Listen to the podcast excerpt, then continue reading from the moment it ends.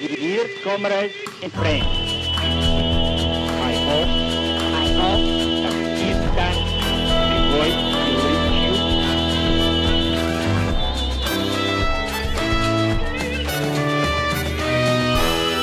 Hello, you're listening to Red Flag Radio. We're recording the show on Indigenous land, land that was stolen and never ceded, that always was and always will be Aboriginal land. This is Red Flag Radio, a revolutionary socialist podcast, and this episode in in particular um, is going to delve into some questions I think that will be of particular interest to people who are really starting to get serious about politics and thinking about history and theory and the combination of those two things. And the Russian Revolution really throws up some of the major questions, I think, for anybody grappling with socialism and kind of what kind of socialist that you want to be and what kind of activism you want to be involved in. My name is Ros Ward. I'm the host of the podcast, and um, you may have noticed a bit of a longer gap between episodes. Uh, me and my partner have just had a baby, and welcome Leo to the world. He may be a co-host of the show in a few years' time. Uh, uh, in the meantime, Liam Ward, no relation, yeah. is uh, my co-host and producer of the show. Yep. Um, welcome back, Liam. Thanks. And um, thanks to all our uh, supporters on Patreon who continue to fund us um, and help support this podcast to happen and a bunch of the activism that goes on um, within and around the podcast and our newspaper, uh, Red Flag. Our Patreon is patreon dot com Red Flag Radio Podcast, if you want to find that. And our guest today is Sandra Bloodworth, who's a, a veteran activist, writer, historian, one of the editors of the Marxist Left Review, a new edition of which is just coming out now for subscribers to the journal. But if you're not already a subscriber, you can look that up pretty easily by putting in Marxist Left Review Journal, and you'll find uh, back issues, artic- longer form essays and articles. And you can also subscribe. It's very... Um, I think too cheap really to subscribe to Marxist Left Review, but there you are. Take the opportunity to do that. Spend some time reading some longer pieces. And also, um, if you're not already familiar with the Red Flag Bookshop, shop dot red flag dot org dot a u is where you can find a short book on the Russian Revolution that Sandra uh, wrote called How Workers Took Power in the nineteen seventeen Russian Revolution. That is a really great introduction Um, to this whole period of history that we're delving into. So that's a top tip to read more on the Russian Revolution. There's also a longer form piece that I'll put in the links um, to the show that's on the Red Flag website that's got some beautiful um, photographs and illustrations that go alongside an essay about the Russian Revolution. So there's plenty to read, and there's plenty of controversy around this topic, which is kind of why we wanted to Uh, not give the full, I mean, people can listen to other episodes um, on some of this, but specifically to think about um, what happened to defeat the Russian Revolution and the aftermath and some of the debates around that. So I guess to want to think about that, we also need to understand why we think the Russian Revolution is so important, to understand why we care so much about getting the history right post nineteen seventeen and what happened. So do we want to start there, Sandra, with kind of why why bother learning about this period of history? Well, last century, for sixty years, people were argued by both the left and the right and virtually everyone, except tiny numbers of revolutionary Trotskyists, that um, socialism or communism or some kind of worker state existed in all the monstrous Stalinist states like Russia, the U S S R, all of Eastern Europe, a whole range of countries. And um, and so if they were communist, why would we want to fight for it? They were terrible places. And um, if you also, some people argue that it's inevitable you'll end up with something like that if workers dare to take power. And so you would have to try to think of some other way that, to get to socialism. And We, no one's been able to come up with any other way. The working class has the social and economic power, and it organises collectively when it's fighting and combative, and that lays the basis for socialism. And, you know, no one else has, we've never seen any other way that we could approached the idea of socialism. And it's worth saying that a statised economy identified as socialist is quite common, going right back to some of the people like Lassalle in Marx's day, and it's a very palatable idea for elitists, people who are liberals and reformists who can't stomach the idea of the working class taking over, but think that capitalism does need radical change. And so, you know, all those kinds of people jumped on board. And then the Western governments painted the monstrosities as communist because that discredited socialism and Marxism in, in most work, ordinary workers' minds. Um, and so, as one historian commented, no other subject of historical research and debate has been more directly conditioned by conscious political manipulation. So if people find it hard to follow, they just need to persevere and keep finding the things to read. Um, because Stalin justified everything he did um, using what seemed like Marxist terminology. So he says, um, we, we're going to build socialism in one country. And just that one statement debauches the content, the spirit of Marxism, um, everything about Marxism. Trotsky called it a reactionary utopia and predicted that all the communist parties associated with it would be nationalist and reactionary, and, you know, that was an element of all their politics.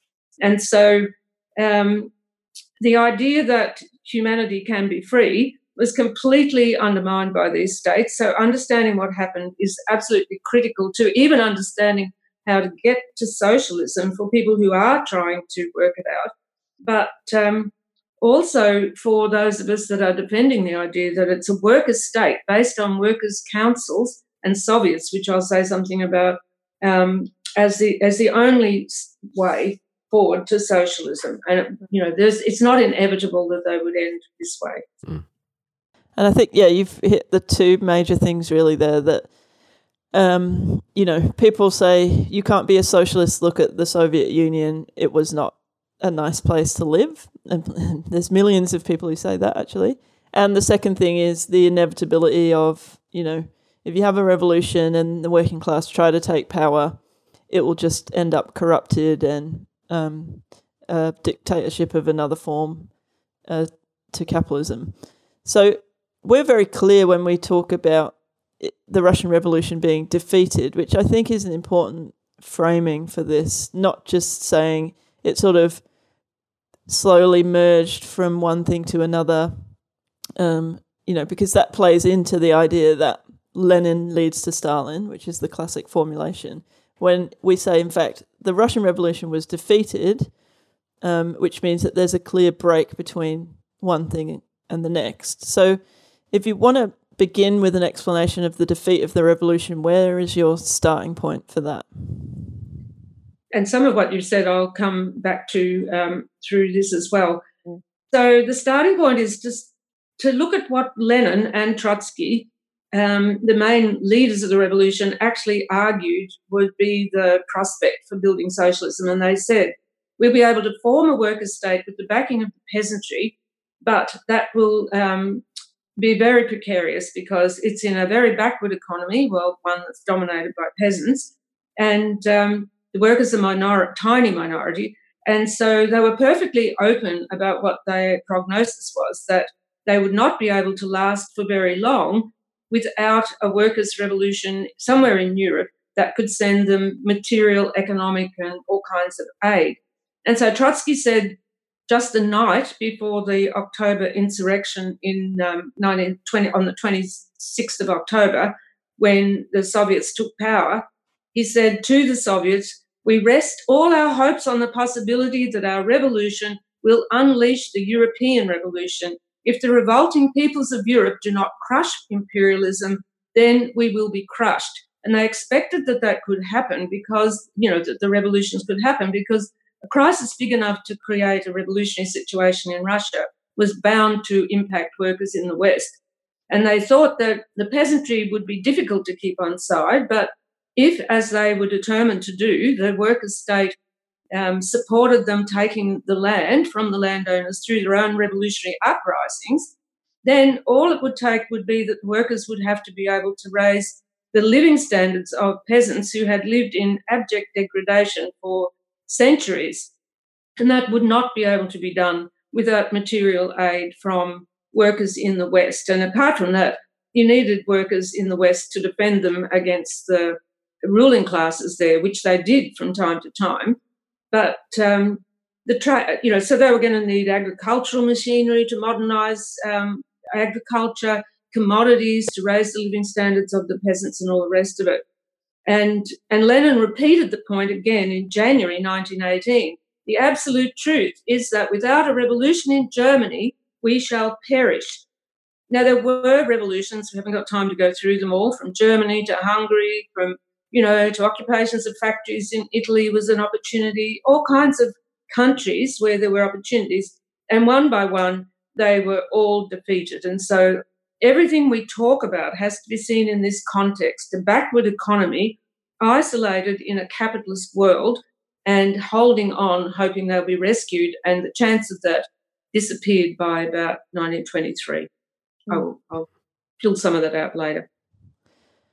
So I guess, I mean, there's a period of time where there's possibilities for that isolation to be ended by what's happening in the rest of Europe. But it's useful, I think, to go through some of what the consequences for that isolation were, because obviously, I mean, um, on the economic side, you talked about the backwardness of the Russian economy in nineteen seventeen and what that means, but also just for the politics of the situation.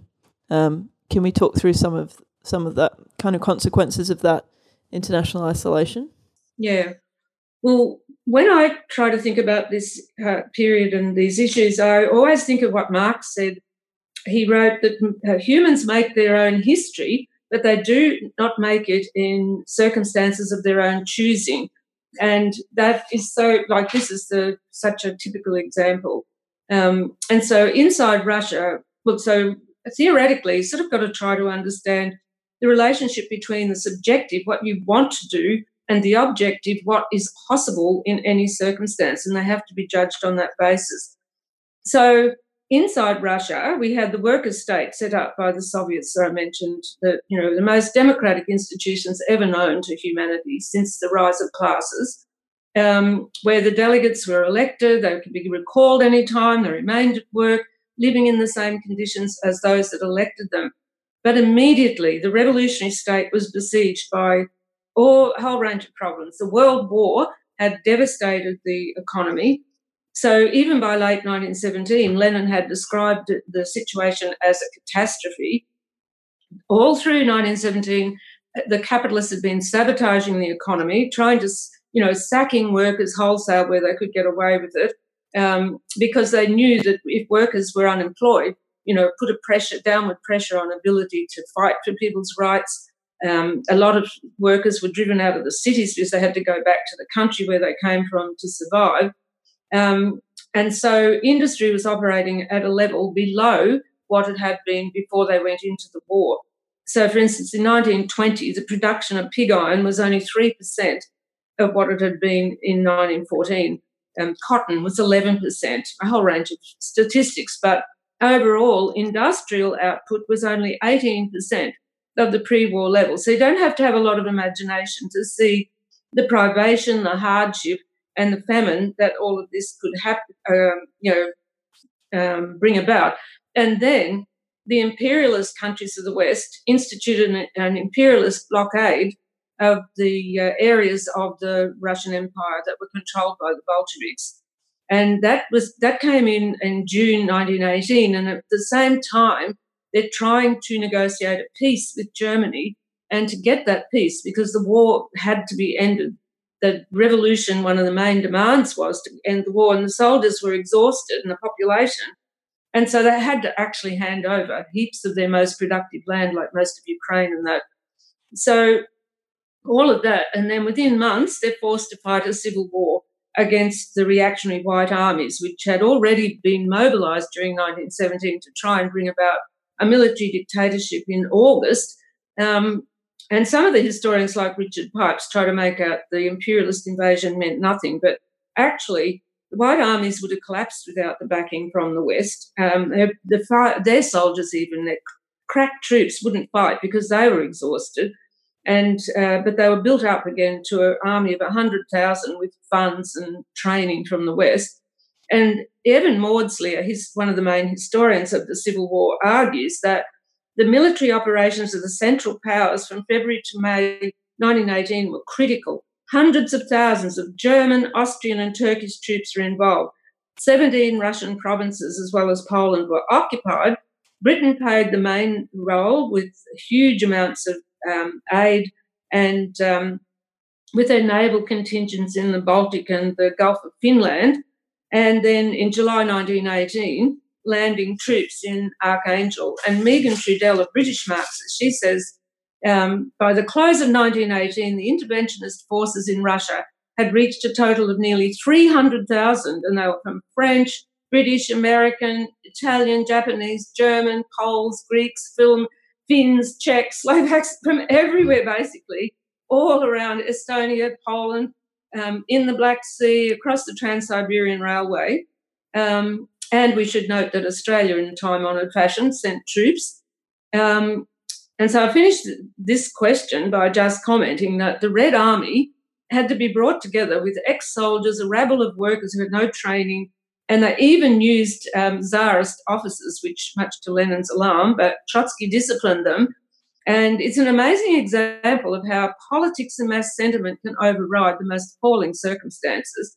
Like, millions of people died through it. Um, but they defeated these troops from the West in spite of all the poverty. And, of course, it just, you know, it really distorted all the priorities that had to be um, considered inside the country. Um But, um, and you only have to think about the whites representing the so-called enlightened West, that they um, victimised workers, shooting people at random. They gave the land back to the landlords from the peasants.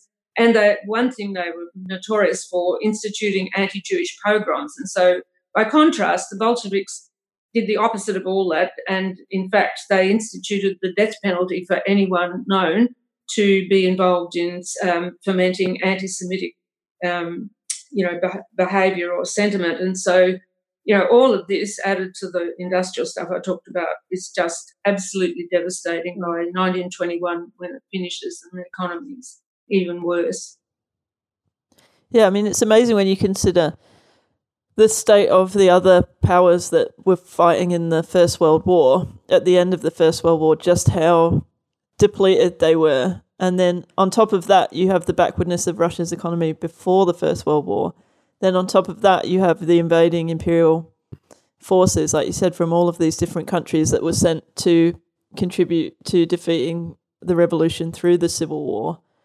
It's just incredible, really. I mean, even when you think about the uh, question of just food supplies at, in this period of the Civil War, when, you know, all the transportation is affected by the impact of the war and then the revolution and so on, uh, the distribution of food, um, all of that kind of stuff meant that people were in conditions of, you know, the the stories of people eating rats and all, you know, just like this yeah. horrendous. I let that out. I thought it was yeah, so but it's just, it just shows you that um that but those people still continued to fight with Trotsky and the Red Army. Mm. Because they were committed to uh, the victory of the revolution. And, you know, so, I mean, I mean, all of that kind of goes towards answering the question of whether there was a way of avoiding this civil war. Because if you think that the um, the process of fighting that civil war was partly what led to what happened next, then the logic is to say, well, could they have avoided it? Could they have sort of brought some of those white army people somehow into the Bolshevik camp through some other means that wasn't direct combat? Well, and the other thing on what you just said, the peasantry were being forced to pay, you know, hand over so much grain. They were living still in the poverty that they hoped to get out of. So, you know, the whole situation just terrible. But there are people who argued they didn't need to fight the Civil War, that they only did that because they wanted a dictatorship. But really, like, the Bolsheviks, well, it wasn't just the Bolsheviks anyway. They formed a government with the left, left socialist revolutionaries, the party of the peasantry, which we'll come to. Um, they didn't start the Civil War. They were confronted with the counter-revolution two days after the insurrection in Petrograd in Moscow. And Victor Serge writes about this, a libertarian that wrote a book. Well, people might know him for a range of novels and things he wrote, but he wasn't a Marxist, but he supported the Bolsheviks. He said they were the only answer to the depravity of the White armies in the West. But um, he gives an account of twenty-eighth of October in Moscow, where workers are being um, killed already, and um, uh, several dozen workers who didn't know what was happening were promised, as you know, that to just be allowed out if they surrendered, and they gave up their guns and they're herded into a courtyard. And to their astonishment, the um, some covers are pulled off, and there's machine guns, and they're just all mown down, round after round. And try. Then one or two actually survived under the bodies, and Serge spoke to them, and the person told Serge, "The walls of the surrounding buildings are spattered with blood and bits of flesh after at the end of it." And Serge says, "This massacre is not an isolated act. Let us remember these facts. They show the firm intention of the defenders of the provisional government to drown the workers' revolution in blood. The White Terror had begun." This is two days after the insurrection. An English journalist, Morgan Phillips Price, Uh, writing for the Manchester Guardian, who wasn't particularly sympathetic to the Bolsheviks at first, he described the situation even before the Soviets took power. Um, the democracy has the vast majority on its side, but the small body of industrialists and bankers is, with foreign assistance, fighting a stubborn battle for its existence as a class. And he describes the Civil War as a class war, uh, both sides fighting for their survival. And this is something that vast numbers of millions of workers and peasants understood at the time, fighting for their class survival and not a version of fascism, as Trotsky said, you know, predicted they could have ended up with. Um, and yet historians and enemies of Bolshevism constantly just refused to face these facts.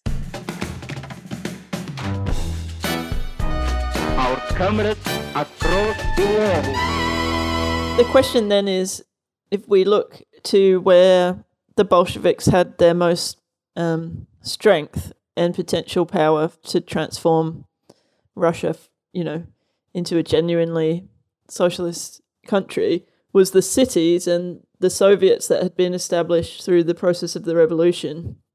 So what's happening there at this point? I mean, if if there was a chance to save the revolution, it was surely in the cities and, and in the Soviets. So How, how was that affected in this period?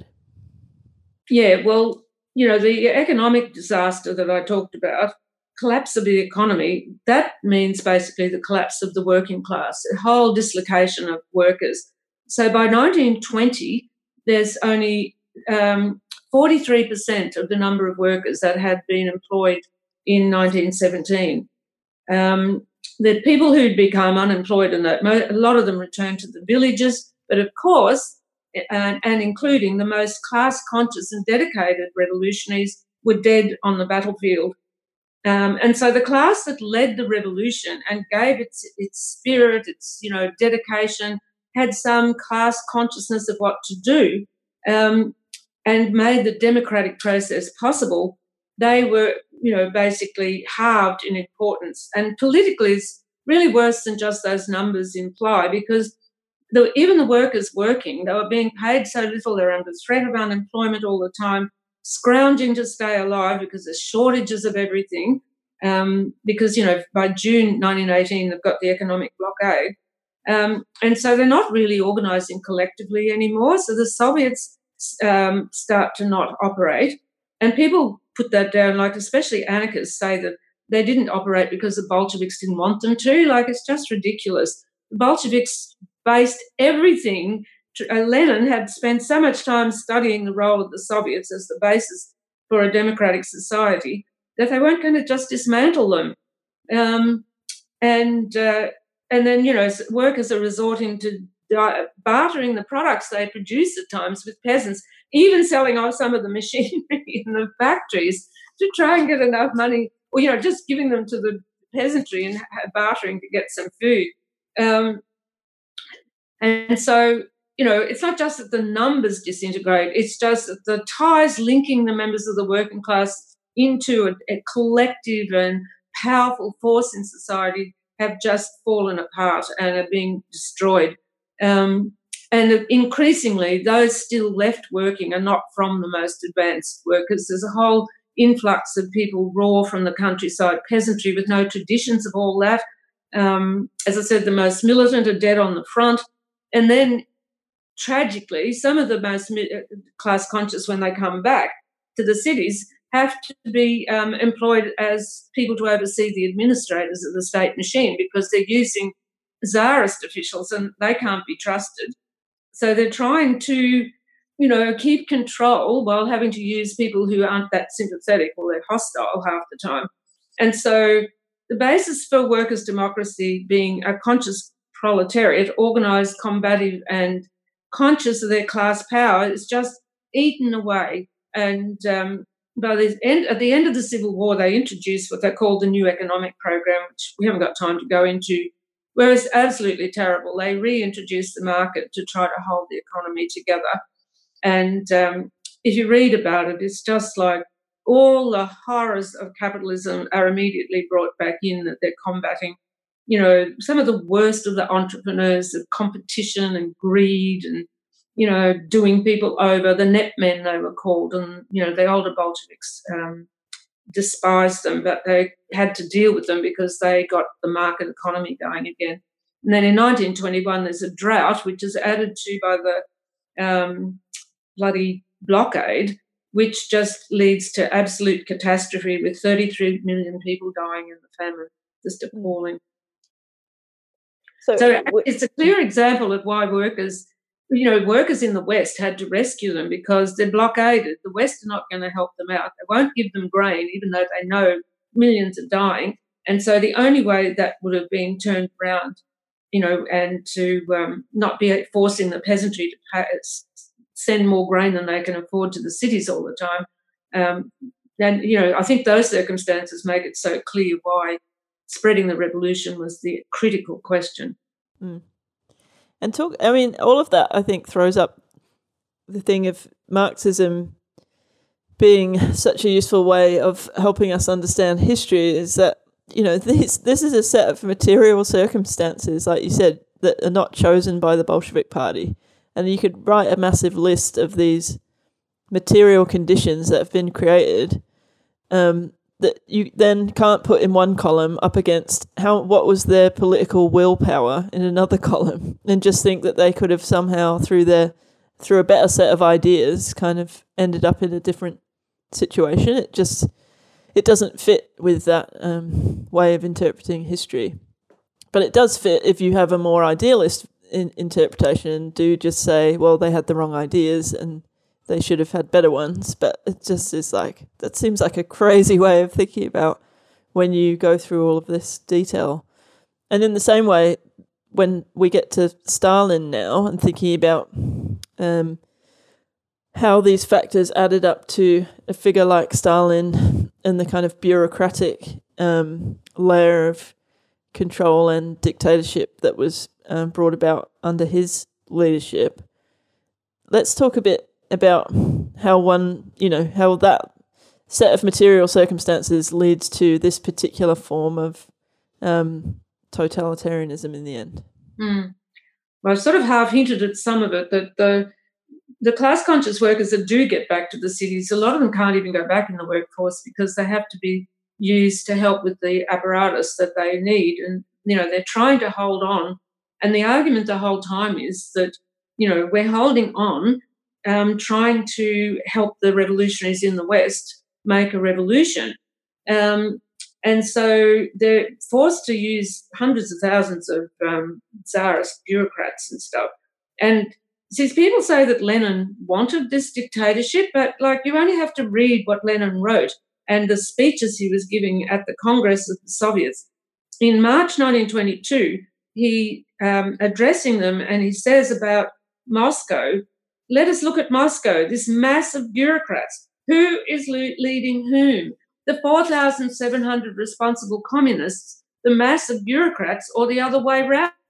I do not believe you can honestly say the communists are leading this mass. To put it honestly, they are not the leaders, but the led. And at the end of nineteen twenty-two, he described the state apparatus as borrowed from Tsarism and hardly touched by the Soviet world, a bourgeois and Tsarist mechanism. Ours is actually a workers' state, but a workers' and peasants' state. But that is not all. Our party program shows that ours is a workers' state with bureaucratic distortions. So you can't argue that, Le- like Lenin would have been celebrating the um, setting up of all the dictatorship and the uh, undemocratic things that were happening in the bureaucracy. Um, and he just, it's, it's absolutely um, uh, agonizing to read the way he is, you know, he just, he knows there's no way out. Um, they have to try to get the revolutionaries in the West to make a um, revolution. And the trouble is, when Lenin died in nineteen twenty-four, Stalin's faction um, in the bureaucracy, which had already begun to build up, gives him a power against Trotsky and other people who resist him. He's already built a base in the bureaucracy, and it sort of has the power because they're organising the economy. And um, it's um, pretty difficult for anyone to stop it because the working class can't have just now have lost the ability to resist. They're demoralized, they're fragmented. And so to understand what they did, like the socialism in one country, um, it's like going back to the English Revolution, uh, Industrial Revolution, where Marx called it primitive accumulation. And the only way that you could build up the industrial um, economy again was by absolutely vicious super exploitation of the workers that couldn't be done on a, well, we're all going to be in this together basis. Um, and a lot of the labour to do the mining and stuff in the Arctic Circle was done by the free labour provided in the gulags, where people were, all the political prisoners were um, incarcerated. Um, and in the process, to try to undermine any idea that people had rights that might cut against all this, Um, you know, they just, Stalin's bureaucracy just overturns everything. The women's rights they'd won, sexual freedom, the right of the nationally oppressed. Um, and so, that, and then by like the end of the nineteen twenties, nineteen twenty-eight, Stalin announces a five-year plan, which encapsulates all this. Um, and uh, they take away the last vestiges of workers' control in the factories. There's no longer any pretense that that's going to continue. And, um, And the Bolshevik support for the peasants taking the land is overturned by what they called collectivization, which sounds all very Marxist and socialist, but it just meant similar to what they did in the Industrial Revolution, driving small peasants off the land, forming bigger farmers, farms and all the rest of it, and driving those um, peasants, dispossessed peasants into the cities to be a cheap labour force for the, um, you know, forced industrialisation. At the same time, they're hounding, exiling, murdering, sending people to the gulags, all the people who supported Trotsky, um, because Stalin is trying to claim the mantle of Lenin. So all these people have to be silenced because there's a lot of them are saying, this is not what we fought for, um, which it wasn't. So the counter-revolution, like people assume that a counter-revolution just means some act where there's a military dictatorship set up or something. But this actually makes it so clear that it's a whole process. And the process went on into the mid-thirties, really. Um, and uh, the only thing, again, which could have reversed the process was if workers had been able to come in from um, other countries as a workers' state, giving them what they needed. So the other, the last point I would make about this is that if the Bolsheviks just did nothing about the revolutionary movements in Europe and it said, who do you? We've got too much to do here building up our dictatorship. We're industrialising, you know, we're getting on with things. Well, okay, you could say that they did that. What they said about needing to spread the revolution was a load of rubbish, but they put enormous political and leadership resources into trying to, you know, help through the workers, uh, the um, Communist International, which they, um, they tried to convince, you know, the revolutionaries in Europe what was needed to make a revolution, and it was just they, they hadn't built revolutionary organisations and it was just too late. Um, and all the opportunities one after another are just um, squandered, really, and they're left, and the bureaucracy just takes off, you know, and Trotsky's isolated, expelled from the party in twenty-eight, in um, exile in twenty-nine, and his supporters just totally uh, vilified and victimised. So, I mean, there's a parallel process there between um, what's happening in Russia and then what's happening internationally with the defeats of the revolutions in Europe as Stalin kind of consolidates power in Russia and the Bolsheviks kind of lose power, basically. So, I mean, yeah, I think it's useful to think about it in that way as well, that those two things were absolutely connected, and, and that the work of the International to try to, you know, encourage and support and um, make those revolutions successful was defeated at the same time as things were being defeated in Russia.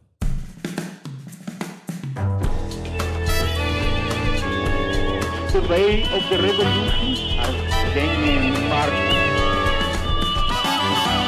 So, but right before we finish, let's cover a couple of the um, things that come up about alternatives, I guess, to this whole civil war and, and Stalinism and Stalin coming to power. And, and that begins in nineteen seventeen with the issue of the Constituent Assembly. So this is one of those big questions that you're supposed to debate when you do revolutions, I think in year twelve or whatever it is in Victoria. Should you have supported the Constituent Assembly? And it's sort of presented in this way that that is the equivalent to a kind of Western liberal parliamentary democracy. And if they'd continued with that, you wouldn't have had any of these problems. What do you think about that argument? Well, I'm going to skip over the Constituent Assembly pretty quickly because it's yeah. a, you know, it's it's actually a really minor question at the time. The Constituent Assembly was rubbish. Virtually no one supported except the people who were becoming the counter-revolution. And, um, you know, eventually the soldiers guarding the thing go up to the chairperson and say, um, can can we can we just finish because the soldiers want to go home? And everyone just goes. like, And no one at the time, like it's absolutely mad that even anarchists today make a fuss about you didn't support the Constituent Assembly. They don't even support power, they say. They don't support parliaments, and yet they think that that's a blow against the Bolsheviks. So I think I'll just go on to talk the, the, the idea that, like, the idea that the people say they should have formed a coalition government. Like, honestly, if the, who says in the liberal democracies that if you win a, an election, even if you win with fifty point two percent, you should make a coalition with someone else? And the Bolsheviks had overwhelming support. They had said openly they were for the Soviets taking power. It's on that basis that they have overwhelming majority in the Soviet Congress that declared they were taking power and organised the insurrection.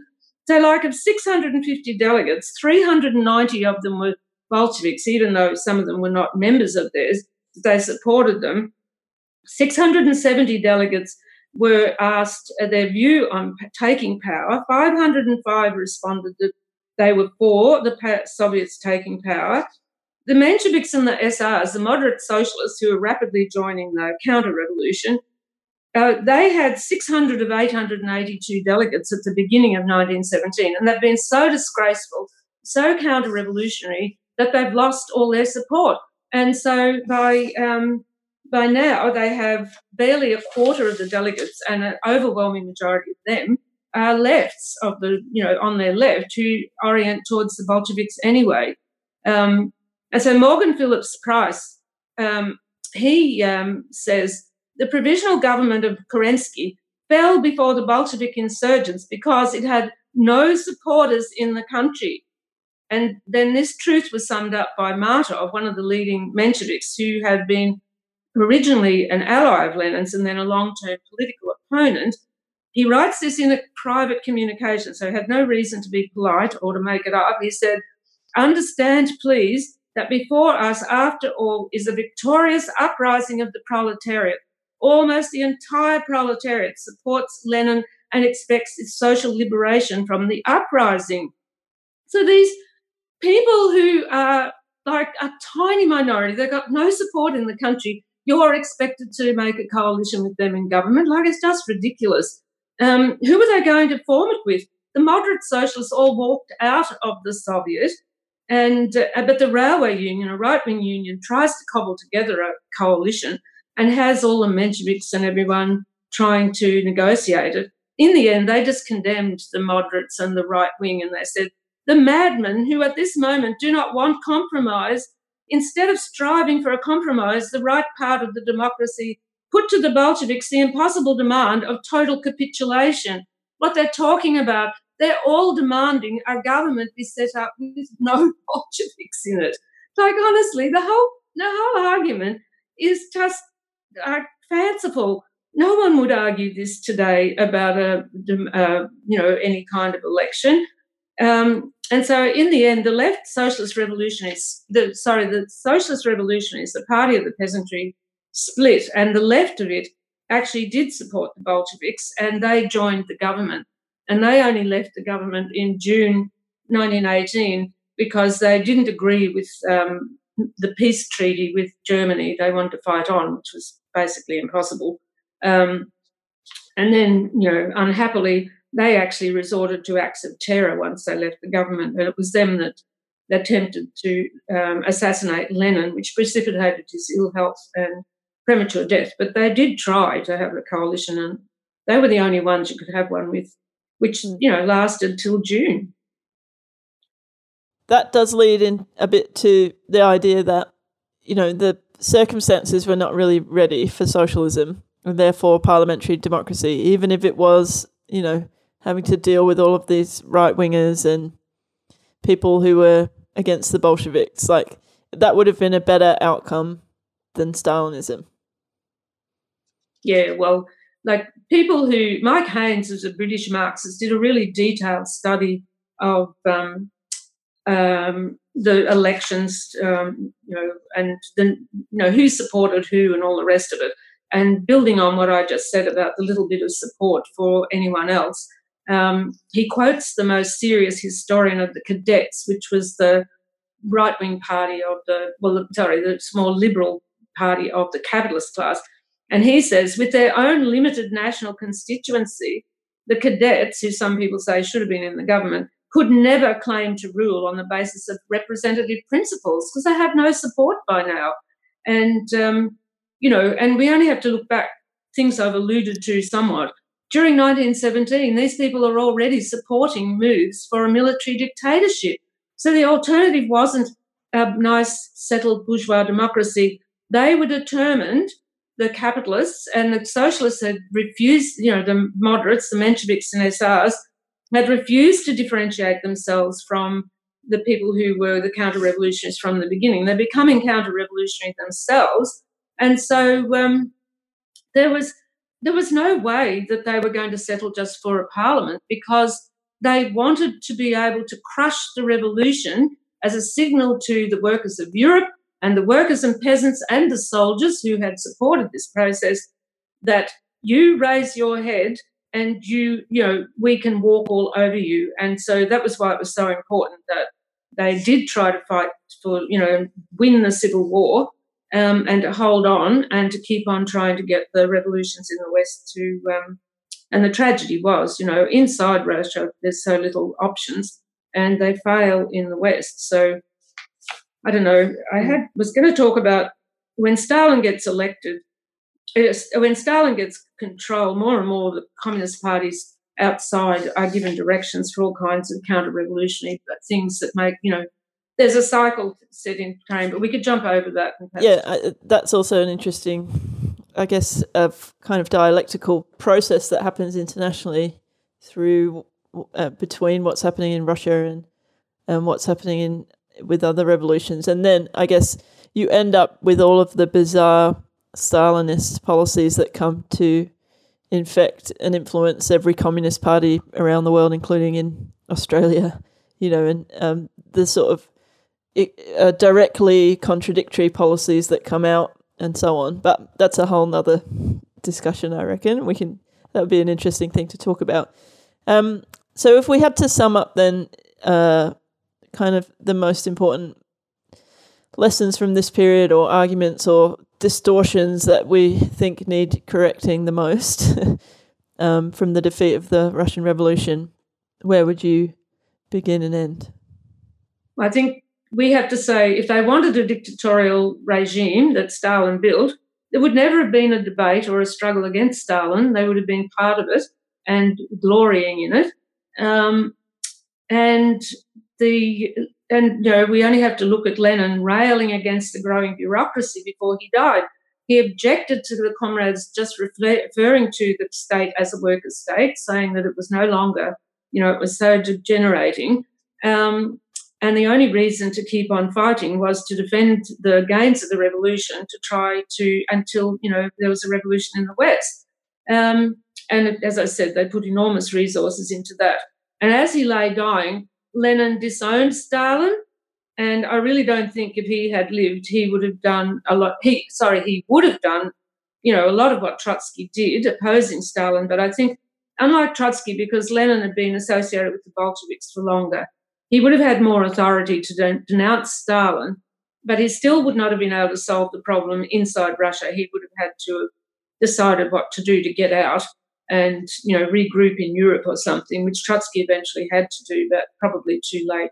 Um, and so the because the workers' democracy just couldn't survive with the economy the way it was, and um, the famine, the disease, all the things I've been through. And so to those who say that they always intended a bureaucratic dictatorship, my re- riposte is, well, why did they use up so much precious political resources organ- organising the Communist International, putting a lot of effort into trying to educate the socialists? If they were solely focused on running their state, that actua- accusation might well ha- hold some weight, but it's not true. They put enormous leadership resources into it.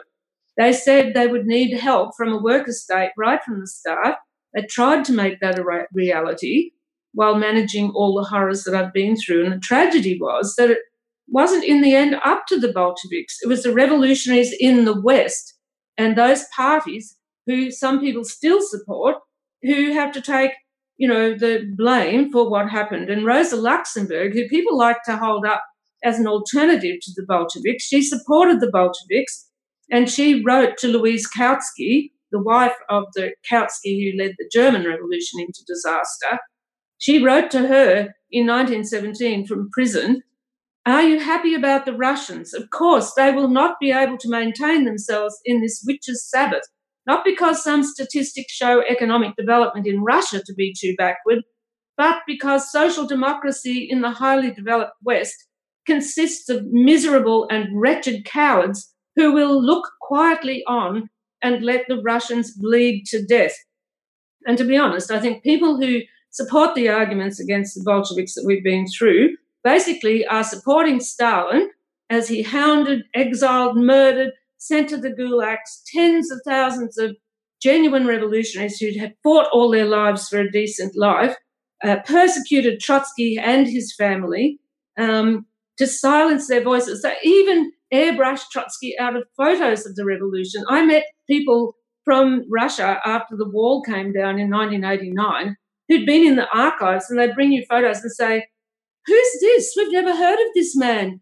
That's Trotsky. He's been written out of your history." And they had to try to understand what Trotsky's arguments were. So it was not Stalin that kept alive the idea of the self-emancipation of the working class, of internationalism, and all the other principles of Marxism. It was Trotsky, and he, I'll finish with how he summed up what Stalin's monstrosity represented uh, um, in nineteen forty, just a few months before a Stalinist assassin landed an ice pick in his skull. He said, "Stalinism had first to exterminate politically and then physically the leading cadre of Bolshevism in order to become that which it is now." And he summed up what that was: an apparatus of the privileged, a break upon historical progress, an agency of world imperialism. Trotsky was one of the key leaders beside Lenin, fighting for what they stood for. He would not have written that if he and Lenin had intended to end up where they got to in the first place. Um, and I think that's, you know, basically that statement clinches the argument as far as I'm concerned. Yep. Sure does. Um, well, I hope this has inspired people to um, learn more about this period of history and read more, and there's plenty, certainly plenty to read. If you go through Red Flag Books, you'll be sure to find histories of the Russian Revolution that are not the kind of distorted liberal versions of history that are uh, written by socialists who are determined to, you know, look at all of the sources that are increasingly available, actually, um, of the reality of the situation in Russia, and interpret them as wonderfully as Sandra has done for us on this episode of um, Red Flag Radio. So thank you very much for doing that, and thank you for listening, everyone. Um, this is Red Flag Radio. We have a world to win.